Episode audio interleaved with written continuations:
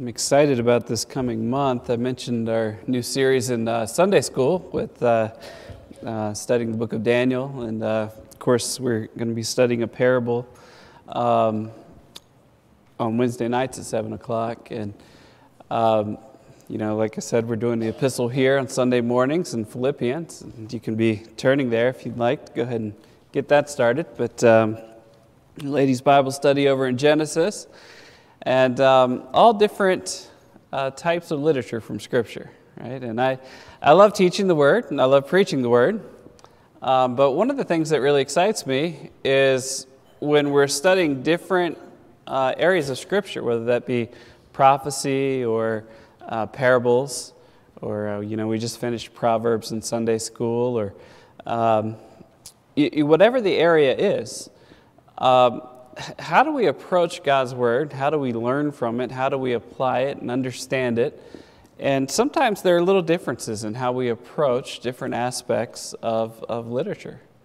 Uh, what, what do you do when Jesus is telling a story of, of an event that didn't actually happen, but he's telling the story to teach a point? You know, that, that may be different in how we approach it and think about it than a letter written to a church, a real church with real people. And um, I, am really excited for all these different ways we're going to be able to look at the Word and, and understand that. So I encourage you to take advantage of as much as you can. Uh, I realize you may not be able to come to everything, but as much as possible, um, do encourage you to be out for that. So we're in Philippians 1, and uh, we're going to be uh, continuing our series on model maturity uh, here in the book of Philippians. And uh, this morning, uh, title is very simple Why We Joyfully Pray. Why We Joyfully Pray. And so, with that, we're going to be looking at one of Paul's prayers. Um, begins here in Philippians 1, beginning in verse 3, and uh, we'll read that together here. I thank my God upon every remembrance of you, always in every prayer of mine, for you, all making, all making, for you all, making request with joy, for your fellowship in the gospel from the first day until now being confident of this very thing, that he which hath begun a good work in you will perform it until the day of Jesus Christ. Even as it is meet for me to think this of you all, because I have you in my heart, inasmuch as both in my bonds and in the de- defense and confirmation of the gospel, ye are all partakers of my grace, for God is my record, how greatly I long after you all in the bowels of Jesus Christ. Let's pray. Heavenly Father, we thank you for your word. And Lord, we pray that our hearts would be challenged uh, by, by what is before us, Lord. The example of your apostle Paul crying out in prayer on behalf of those he loved and the church he planted. Father, we, we, we pray that this purpose behind Paul's prayer, this heart behind what he prayed, would, would just grip us, that we would Father, just be, be moved by his love uh, for this church, and that we too would, would examine ourselves in light of that love. And, and Father, find if, if we love others in this way, do we have these type of relationships? And Father, help us to, to see the, what's lacking in our lives that may need to change, that, that we would be more like Christ and have this heart for other believers. Uh, Father, we, we ask that today uh, we would take truth seriously and seek to change to be more like Christ. We pray in His name. Amen. All right. Well, one of the things that we have here is this account of, of one of Paul's prayers. And obviously, this is right at the beginning of the, the letter. Uh, we went through together the, the, the, greeting before, right? As Paul just sort of said hello and uh, said who it was from. And um, we worked through that together last time. But now he starts off with something that is common uh, a, a prayer uh, giving thanks, right? Often in the letters, the epistles, Paul will, after the greeting, start with a, a, little bit of a prayer of thanks, right? Saying that he's thankful for them. And, and so, with that, we're going we're gonna consider um, Paul, an apostle, right? A mature believer. And, and he lifts up this joyful prayer for other believers. And that, that's what's pouring out of his soul before us this morning. And, and so, what is it that he is rejoicing over as he prays? What is it that God would have us to rejoice over when we pray? And, and so, what, what can we consider in our own prayer lives? And with that, looking at where our own prayer lives deficient, perhaps. You ever feel like you're in a rut in your prayer life? Right? You, you keep saying the same things over and over again. Um, it, I, I think it's easy. I, I catch myself at times, right, where you, you get into the habit and uh, you know you sit down to eat and before you know it the words just flew out of your mouth and you're done praying and you don't remember what you said but you, you figure it was probably the same thing you said at the last meal right because you, you get in such a routine in doing things without even thinking about it i mean i've actually uh, had to just stop and pray twice because i got convicted after the first prayer right and i had to go back and pray again because i was convicted that i prayed the first time and didn't even think through what i was saying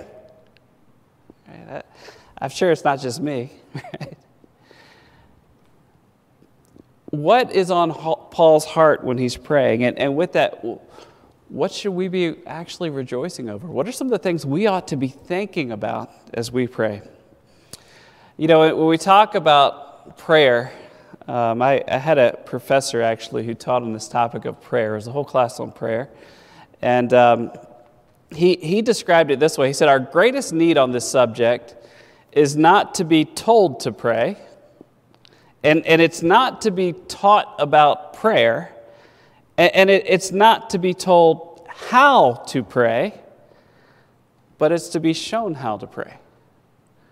And, one of the great things that we have in Scripture is we have models of prayer for us over and over again, right? We have these model prayers in Scripture where, where we look at the heart of the one praying as they lifted up their requests and their joys and their thanksgiving and all of these things before God.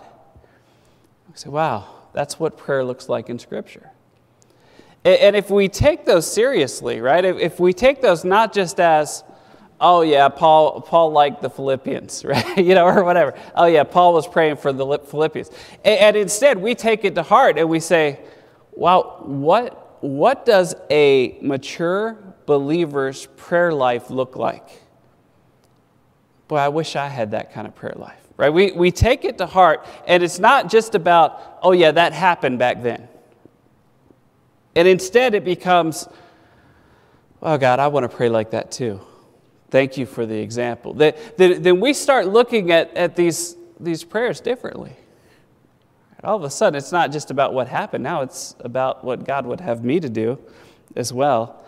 You know, prayer itself involves the worship of God. When we talk about worshiping God, right, and, and we, we've talked about this even on Wednesday night not too long ago, this, this aspect of worship, maybe it was Sunday school, right? But, but this aspect of worship, right, what is worship about? You know, we, we, we live in a world today where the idea of worship has almost been like relegated to it's the music set, right? It's the music time, and that's worship. And, and that's not what Scripture says. I mean, there, there are so many different components of, of, of worship, and, and, that certainly that includes worship, that worshiping God, singing to Him. That includes that. But it, but it also includes the preaching of His Word.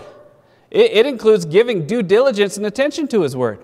It, it includes uh, as well our prayer life, right? And, lifting up our requests before God. Even giving is an act of worship. There, there are so many ways in which God would have us to worship Him. And one of those ways is our actual prayer life and what it looks like. And when we're talking about a prayer of thanksgiving, that actually is worship to God. Let's look at a couple of these prayers of thanksgiving uh, that we find in Scripture. Daniel 6, verse 10, speaks to this. Now, when Daniel knew that the writing was signed, he went into his house, and his, his windows being opened in his chamber toward Jerusalem, he kneeled upon his knees three times a day and prayed and gave thanks before his God as he did afore, aforetime. Okay, so Daniel set up a practice of thanksgiving where three times a day he would kneel and give thanks before God. I mean, his, his prayer time is, is actually described as being about thanksgiving. I mean, that, that is the adjective that Scripture uses here. And so, three times a day, he, he would go and, and give his thanks to God. I mean, let's be real for a moment. Do we even slip in the word thanks in the midst of all those little prayers before meals and other places and before bed? You, you, you understand what I'm saying? Do, do, do we even get it in there at all? This was his focus three times a day. The, the prayer itself is categorized as a time of thanks for that purpose. Thanksgiving matters to God. It is an area of worship of God. 1 Timothy 2, in verse 1, I exhort, therefore, that first of all, supplications, prayers, intercessions, and giving of thanks be made for all men, for kings, for all that are in authority, that we may lead a quiet and peaceable life in all godliness and honesty. What is it? Commanded there, right? Paul reminding Timothy. Hey, we, we said before our greatest need on the subject is not to be told to pray. But it may be a need, right? It doesn't mean that it's not a need. Uh, we may need to hear that. Spend time in prayer. We, we may need to hear that. Uh, we, we need to be intentional about having a prayer life. 1 Timothy 4, verse 3 forbidding to marry and commanding to abstain from meats which God hath created to receive, be received with thanksgiving of them which believe and know the truth. For every creature of, of God is good, and nothing to be refused if it is received with thanksgiving, for it's sanctified by the word of God and prayer. So, what do we do? Often we pray before meals. That's not a bad thing. Give thanks to God for your food. We, we see these prayers of thanksgiving, and, and certainly it, it appears in, in different places. Nothing wrong with praying before your meal. Okay, I don't want you to get that idea. Hebrews 13, 15. By him, therefore, let us offer the sacrifices of praise to God continually. That is the fruit of our lips, giving thanks to his name. What is it that God would have us to offer up as our sacrifice to him? Well, to praise him with our lips and give thanks to his name. All right, so, so with this background, as we talk about prayer and thanksgiving being an essential part of prayer, what does this prayer of, of thanksgiving look like? One of, the, one of the things that we see here is that this prayer is, is joyful, right? It is joyful prayer. And uh, Philippians 1, uh, beginning of verse 3, right, that first verse, started off, I thank God, thank my God upon every remembrance of you, always in every prayer of mine for you, uh, for you all, making request with joy, for the fellowship in the gospel from the first day until now. So I give thanks to God, right? I give thanks to, to God in my remembrance of you as I think about you. Okay, so here's Paul. He's saying to the believers at Philippi, I'm thanking God as I think about you, right? In my remembrance of you, and and making requests with joy. Right? So as I am giving him thanks, I am doing so joyfully on your behalf. And he goes on in this last part, right, for your fellowship in the gospel from the first day until now. So, so two things are, are described in regard to this friendship, and we can use that term. That was sort of our study in Sunday school. But, but two, two ideas here uh, regarding this friendship that's expressed between Paul and the believers at Philippi. Uh, the, the first has to do with their, their partnership in the gospel. Right? We see it there for your fellowship in the gospel from the first day until now. So, so why is Paul offering up this joyful prayer? He's offering up joyful prayer to God, giving him thanks. Why? For, for their fellowship in the gospel from the first day until now. That, that word fellowship, you know, what, what, what does that actually mean? Fellowship in the gospel. What does it mean to do that? I, I think that could be kind of a tricky word in a sense. Does it mean that they're both believers? Um, well, they, they are both believers, right? They, they've both trusted Christ. But in this case, fellowship even has a little bit more to it, right? This goes beyond that. This would be something like partnership, right? Partnership in the gospel. And so, as we, we talk about maybe partnering in the gospel, what are some ways that we could partner in the gospel with somebody? Well, let's, let's specifically look at what we know from Scripture about what the Philippians have actually done for Paul in this account, right? What have they done to demonstrate partnership in the gospel with Paul? Uh, first, first verse that we're going to look at here is in Acts 16 15. This has to do with Lydia, right? She's the she in this verse. Um, when she was baptized in her household, she besought us, saying, If ye have judged me to be faithful to the Lord, come into my house and abide there. And she constrained us. So, what does she do? she gives them a place to stay. Right? Lydia comes to Christ and she says, Stay, I, I, you know, come. Here's a place for you all to stay and rest while you're here. All right, the next account. Here's the Philippian jailer, Acts 16, verse 34. When he had brought them into his house, he set meat before them and rejoiced, believing in God with all his house. What did the Philippian jailer do? He fed them. He said, Come on in, eat with us, have a meal, meet my family. And, and so that's the hospitality that Paul and those with him received there. Uh, let's, let's look at what the church at Philippi did. This time, while Paul was um, over in uh, Thessalonica. And uh, Philippians 4.16, Paul reminds them of this in this letter to Philippi. For even in Thessalonica you sent once and again unto my necessity. He said, When I was away, you sent things for me. You supported me. You supplied me, even when I wasn't with you. And it wasn't just at Thessalonica. It's happened also when Paul was in Corinth. 2 Corinthians 11:9 When I was present with you and wanted, speaking of those in Corinth now, I was chargeable to no man, for that which was lacking to me, the brethren which came from Macedonia supplied, and in all things I have kept myself from being burdensome unto you, and so will I keep myself. Okay, Macedonia, uh, we're talking about Philippi. It's in Macedonia. Uh, there are a couple other little churches that may have assisted in that, but the primary one, the primary city, is Philippi up in Macedonia. We could perhaps call it even the, the capital of Macedonia, so to speak. It is the major city of that region. And so, so when, when Paul gives thanks for, for them reaching out to him from Macedonia, he is first and foremost speaking about those at Philippi here. All right, let's look at another example from uh, Corinth, this time 2 Corinthians 8 um, beginning in verse 1 says, Moreover, brethren, we do you to wit of the grace of God bestowed on the churches of Macedonia, how that in a great trial of affliction, the abundance of their joy and their deep poverty abounded unto the riches of their liberality. For to their power I bear record, yea, and beyond their power they were willing of themselves, praying with us much entreaty that we would receive the gift and take upon us the fellowship of the ministering of the saints. And this they did, not as we hoped but first gave their own selves to the Lord and unto us by the will of God. All right, so we, we went through some examples here, right? From Lydia offering up her home as a place to stay, from the Philippian jailer saying, Come on in and eat and have some food. Examples of when Paul's in Thessalonica and, and those in Philippi send over to meet his need, perhaps financially, perhaps with food and other means. And, and, and this continues. Same thing happens in Corinth.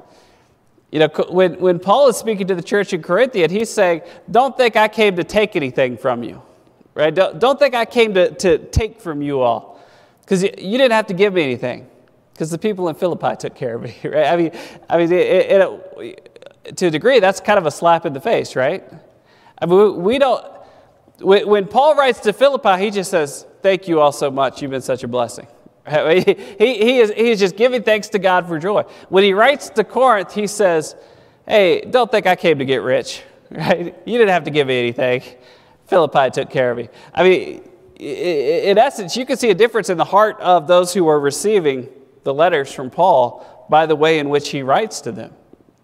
And so when, when he writes to, to those at Philippi, he, he is saying, as it, as it said here, um, that, that um, that they were willing to give of themselves, right? They first gave of their own selves, as it says here, to the Lord and unto us by the will of God. Their hearts were right with God, and then they were willing to give. I mean, that, that's what, what he's saying. So, so what does, what does this, this text that we've looked at this morning, this partnership in the gospel, what does that look like? Well, some of it is housing provision, some of it's food provision, some of it is financial provision. That's true. But Paul notes here even what's first, right? They gave their own selves to the Lord. And, and that has to do with the partnership in the gospel message itself. They understood the message of the gospel. And, and so when, when they heard the truth, when they heard the teaching of the word, they took it and they, they took it to heart. They applied it to themselves and, and, and their love for God overflowed. And they said, You know, Paul, you know how you live your life for Jesus? we want to live our lives that way too. We want our lives to be about pleasing Jesus. And, and, you know what? Once they had done that, you know, when, when Paul is going around sharing the gospel, I have no doubt, you know what these Philippian believers were doing, those believers at Philippi? They're going around sharing the gospel. And they're telling others about it. And not only that, they're concerned about what Paul is doing because they obviously keep track of them, right? They know how to send food to Thessalonica and, and take care of them, food and money there. They, they know when he's at Corinth and he needs help, they send money there and take care of him. They know what's going on and they look after him. They're partners in the gospel. And that's what they offer before him. Are there folks that you know who are active in gospel ministry? Whether it's here in the church or outside of the church, where you are partners with them in the gospel. I, I can think of, of, of, some of some of the most enjoyable times in my life where I had a partner in the gospel, right? So somebody who who would uh, we, we could go and, and, we, we'd get together and we'd go and we'd, we'd talk to somebody about Jesus, right? We, we'd share the gospel with them. And, they would go, and, and different times in their life, they were out and around town, and, and they're, they're talking to people about Christ. And they come back and they said, Hey, I, I met, I met Sarah at Starbucks, and uh, we, we were talking about Christ. And, you, you know, Sarah, Sarah never understood that, that just going to church doesn't save you, but that you have to really trust Christ as your personal Savior. He has, you have to understand you're a sinner and, and believe in Him to be saved. She never understood that. She just thought she, she went to church her whole life, and so she was okay. She thought everything was fine. Just kind of love Jesus in general, and, and that's fine. He said, But I took her through the gospel, and I showed her the truth. And Sarah didn't get saved, but she left knowing what the truth was. And, and she was thinking about it. Can you, can you please pray for Sarah? You know what a joyful prayer is? God, would you please save Sarah? And you know what people who do that with you? They're partners in the gospel, just like those at Philippi. God, God would you work on behalf of, of, of those back at Philippi? Paul's praying for them. Work, work on behalf of, of, of these partners in the gospel who are sharing the gospel at Philippi. Those at Philippi. God, God protect Paul, preserve his life Keep him sharing the truth. Encourage him, Lord, when he tells the truth about who you are. Soften the hearts of the hearers. You want joyful prayer, right? You want to have joyful prayer.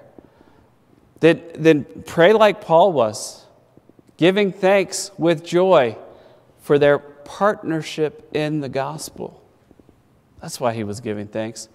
You know, we have opportunities, and we're certainly blessed today with our missionaries. And we hear about what they're doing. We, we hear about what's going on, and we hear about where they're sharing the gospel. I, have been so excited with uh, Don and Leanne Waits in Slovakia as uh, they have had all these young adults start attending their church recently. And, and they're doing these different events. You know, they're like getting together and having meals at the church and, and they're all showing up and they're cooking and and um, and that was cool, right? I mean, that was exciting to me. Wow, look, look at the fellowship that's going on. They're ministering to these these folks who are young in the faith, who are new believers, and and you know, a couple of them got married and they they had a baptism. But you know, it's it's exciting to see all of that, and you're praying for those things. But you know, I was almost even more excited when Leanne had her surgery and she was kind of down for a while. And all of a sudden, those same young adults start showing up at her house to serve her and help her and, and encourage her in the midst of that. Wow, they, they get it, right? You, you know, they, they understand how this works. And so, what do we do? We pray for the Waits, right? We pray for those young adults, and we, we just get excited, get overjoyed. That, that is what Paul is doing here. And we have the same opportunity before us today. All right, so not only do we see joyful prayer here, we also see confident prayer. Confident prayer. Let's look ahead to verse 6 now. Being confident of this very thing, that he which begun a good work in you will perform it until the day of Jesus Christ. Right? So he, he demonstrates confidence now and so we, we've seen this thankful prayer. It's joyful. Why? Because of the partnership in the gospel. But, but also, he is confident. He's not just joyful, he's also, also confident in this prayer. Why? Because what God started, he's going to complete, he's going to finish. And so, God will finish the job. God will finish the job. Now, um, I want to show a little chart here, and hopefully, this will help help us all kind of get on the same page in this regard.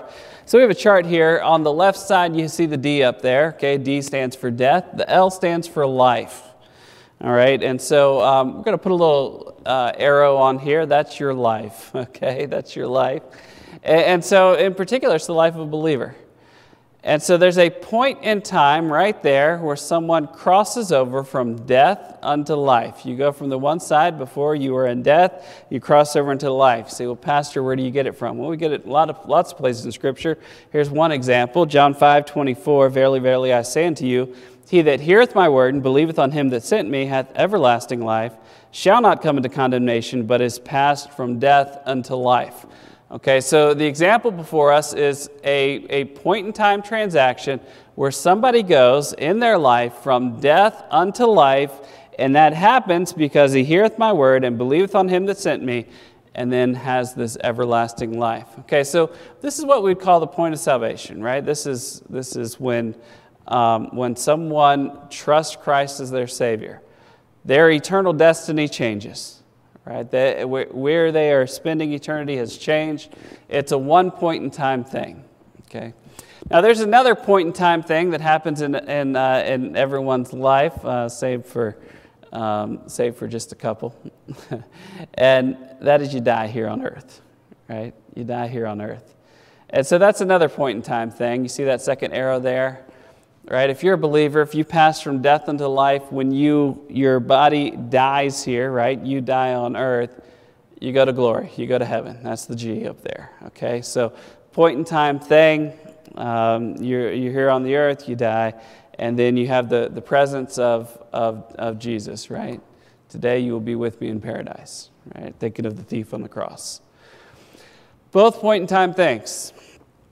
So, when we're talking about salvation. When we're talking about this, and, and as Paul says here, right, that, that I'm confident of this very thing, that he which begun a good work in you will perform it until the day of Jesus Christ.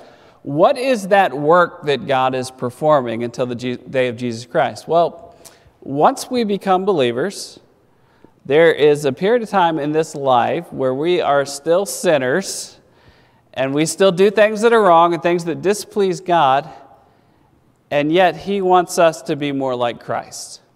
Right? He, he wants us to live lives that are pleasing to him. Right? Whether whatsoever you do, right? Whatsoever you do, do all to the glory of God, right? We, we, we know those verses. Uh, whether absent from the body or present, uh, do, all, uh, do all things that are acceptable or pleasing to Him, right? That's, that's what God would have us to do, 2 Corinthians 5 9. Um, so, so, with that, right, everything we do should be pleasing to God. And we, we want that to be the case, but the fact is, is everything you do pleasing to God all the time? no, of course not, right? We fall short of that standard. We still sin as believers, and God has given us ways to deal with sin biblically. So, between those two arrows under the big L, that's life, right? And that's life as a believer. Um, we have to go through this stage of life in which we're changed. And we're changed and we're made more like Jesus Christ.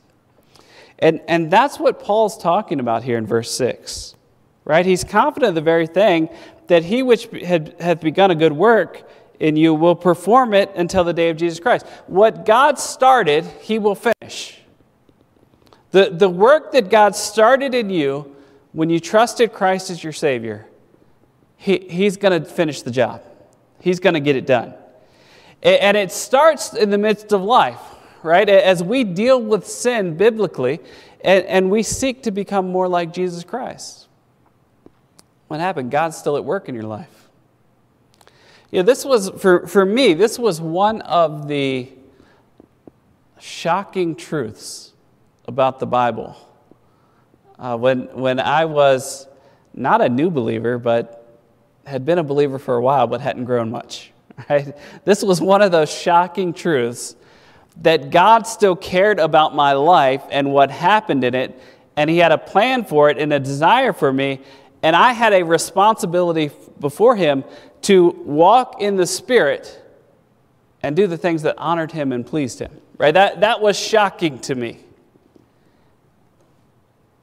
And God didn't leave me alone in it. Right? His Holy Spirit is in the midst of it. He is encouraging me. He is, he is prompting me. He, he has given me His word to teach me right from wrong. His Holy Spirit convicts me when I choose wrong. He chastens me, He says, Get back in line. Right? Eh, he does all of those things because He loves me and cares about me. And the one who began a good work, He's going to finish the job. And, and that's what those two arrows are all about. And you know when the job's finally complete? Well, that's the second arrow, right? When I'm not in this world anymore and He perfects me, and the sin is gone, and I'm glorified, and I spend forever and eternity with Him without sin, without suffering, without pain. How about you? But that'll be a good day. All right, that'll be a good day. So, so when, when Paul lists this, he, he is talking about the very people who, who are not only partners in the gospel, but who are experiencing it day by day as God works in their lives. Verse 6 being confident of this very thing, that he which hath begun a good work in you will perform it until the day of Jesus Christ. Guess what? What God is doing in me, He is doing in you, and He is changing you and molding you and conforming you into the image of Jesus Christ if you're a believer. And not only that, He'll finish the job, and one day you will be glorified, and God's going to continue this process until the day of Jesus Christ. It's going to take place. And, and, and then the work will be done. He'll take care of it. You know, it's, it's really incredible to think about what God is doing in the lives of individuals. That's a reason to give thanks to God. God, I, am thankful. Not only do I have partners in the gospel, but I'm thankful that you're working in their lives and that you're changing them. And the same stuff I'm going through, the, the same sin that, that's getting purged out of me, you're doing that in other people's lives too. But you know, even the apostle here doesn't look so different than everybody else. We kind of get that thought in our mind sometimes, right? Just another individual saved by Christ, growing and changing, being conformed to the image of Jesus Christ. You say, well, I thought Paul isn't a leader. I, I thought he is, is really the apostle here. Why is he being so personal with these people? I mean, in a sense, it's almost like he's laying himself out before them. And, and you know, th- this isn't Corinth. You know, get back in line. Stop doing that. Act right. I mean, th- this isn't that type of letter says, I, I am thanking God for you. I am so joyful for you. You are partners in the gospel. And, and, and God is changing us and conform us into the image of Jesus Christ. And He's going to get the job done. And I'm so excited about it. Can, can an apostle even write a letter like that? I thought they were supposed to be kind of, oops, kind of mean or something. You know, I thought they were supposed to act like they're in charge and everything. Well, here's the, here's the question is, is, is this, and, and we're going to skip that quote there, is this an appropriate prayer? Is this an appropriate prayer? And Paul actually gives the answer to that in the midst of it. It's almost like he thought of the, the questions that would arise from his personal letter here. And uh, verse 7 goes on and, and, puts it this way even as or just as it is meet for me to think, of, to think this of you all, because I have you in my heart inasmuch as both in my bonds and the defense and confirmation of the gospel, ye all are partakers of my grace. For God is my record, how greatly I long after you in the bowels of Jesus Christ. All right, let's work through that just a little bit together. Let's go back to verse 7, right? Just as meet as me. In this way, all those things we just talked about, all those things, it is right of, for me to think about you all in this way. Paul say all of that stuff we talked about before. Now, some of you, depending on your Bible version, may have different paragraphs here. Guess what? Verse 3 through verse 8, all one sentence, right? A really long sentence.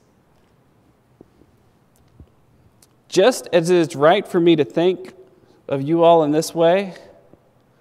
Why? Because I have you in my heart, because I love you, because I care for you. And, and, and, you know, part of the reason that that bond is so strong, why is it so strong? Why is it I love you in this way? Because in my bonds, literally in my chains here, and where's Paul writing this letter? He's in prison, he is locked up, he is likely chained to a guard at this time. That was common practice in that day. In the midst of the very chains that I'm wearing, and not only that, and the defense and confirmation of the gospel. You are partakers of my grace. You have been used by God and not abandoned me in hard times. You've not turned your back on me. You've helped and, and supported. And, and not only that, you, you are defenders, and your very life confirms the message of the gospel itself by the way you conduct yourself. And so you too are partakers of my grace. You, you too experience the grace of God just as I do. Boy. Okay, Paul, I guess you can write really nicely to them, right? what an incredible personal account. You know, this, this is not some academic letter. This is a personal, passionate letter for fellow servants in the gospel who love one another and serve one another for the sake of the gospel itself. You know, Paul in verse 8 uses this term, for God is my record. We just say, for God is my witness, right? For God is my witness. How greatly I long after you all in, in the bowels of Jesus Christ. We, we would say in my heart, right? We would use that term today. Right? I, I, God is my witness. I, I want so bad, deep in my heart, to be with you. I really want to be there with you. Wow. That's the start to the letter in Philippians. Okay, so, so what is what is this key then to, to joyful prayer? What, what is behind it? Well, there, there are two key things here that, that bring about this level of thankfulness, this level of confidence. How, how do you have others that you pray for and, and, and, feel for them in this way? Well, right at the beginning, how, how, where did that joyful prayer came from, come from? Well, they, they are partners in the gospel. Have somebody who loves the Lord, who will be your partner in the gospel, where you can share with one another not just what God is doing in your life inside, but how He's using you outside to reach other people for the Lord, where you can uphold one another in prayer and encourage one another. You don't have enough joy in your life? Start praying for somebody like that, right? In that way.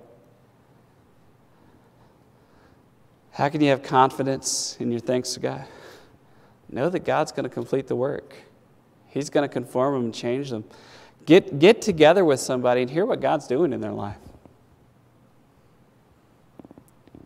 When's the last time you have talked to somebody and shared with them, let me tell you what God's doing in my life lately?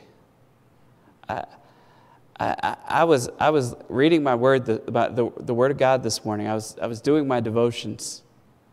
And, and I was reading through it, and, and God stuck His finger on this area of my life.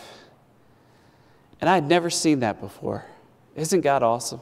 Isn't He wonderful? And, and I want to, by the grace of God, change in this area. I want to be more like Christ. And can you pray for me? I know this isn't going to be easy. Right? Could you pray for me? Do you have people you're praying for like that? Look for them. I, I know this is not necessarily easy because we don't like to talk to one another today, right? But, but one of the things that you can do is, is just start by finding somebody that you can crack the door open just a little bit with, right? Start there and just see where it goes. And through it all, we end with this last part, right? That, that this is appropriate. It's appropriate for Paul to share his burdens and challenges, appropriate for those in Philippi to discuss what they were going through. This is appropriate prayer because God cares about what's on your heart. So put the things on your heart that were on the things of Paul's heart. Let God use them, change us, make us more like Christ. Let's pray. Heavenly Father, we thank you for the Word of God. We Thank you for the example that's before us. Father, Paul truly is a model of maturity. But Lord, you have not left us just simply to hear from others, but to model that maturity ourselves as we seek to grow and become more like Christ. Father, we, we all would say that we need better prayer lives. Father, we, we pray that today you would help us to catch a glimpse, a greater glimpse of what a truly thankful and joyful prayer life looks like. Father, perhaps the reason our prayer lives may not be so joyful, may be so mundane, is that we've not been shown how to pray. We pray that this model that the Apostle Paul provided for us today, one of love and gratefulness, thankfulness overflowing, would just burden and challenge our hearts. That our love for you would grow, our love for others would grow. Father, that we would seek partnership and friendship in the gospel of Jesus Christ. The next steps we take, we would be better servants. We pray these things all. In Jesus' name, amen.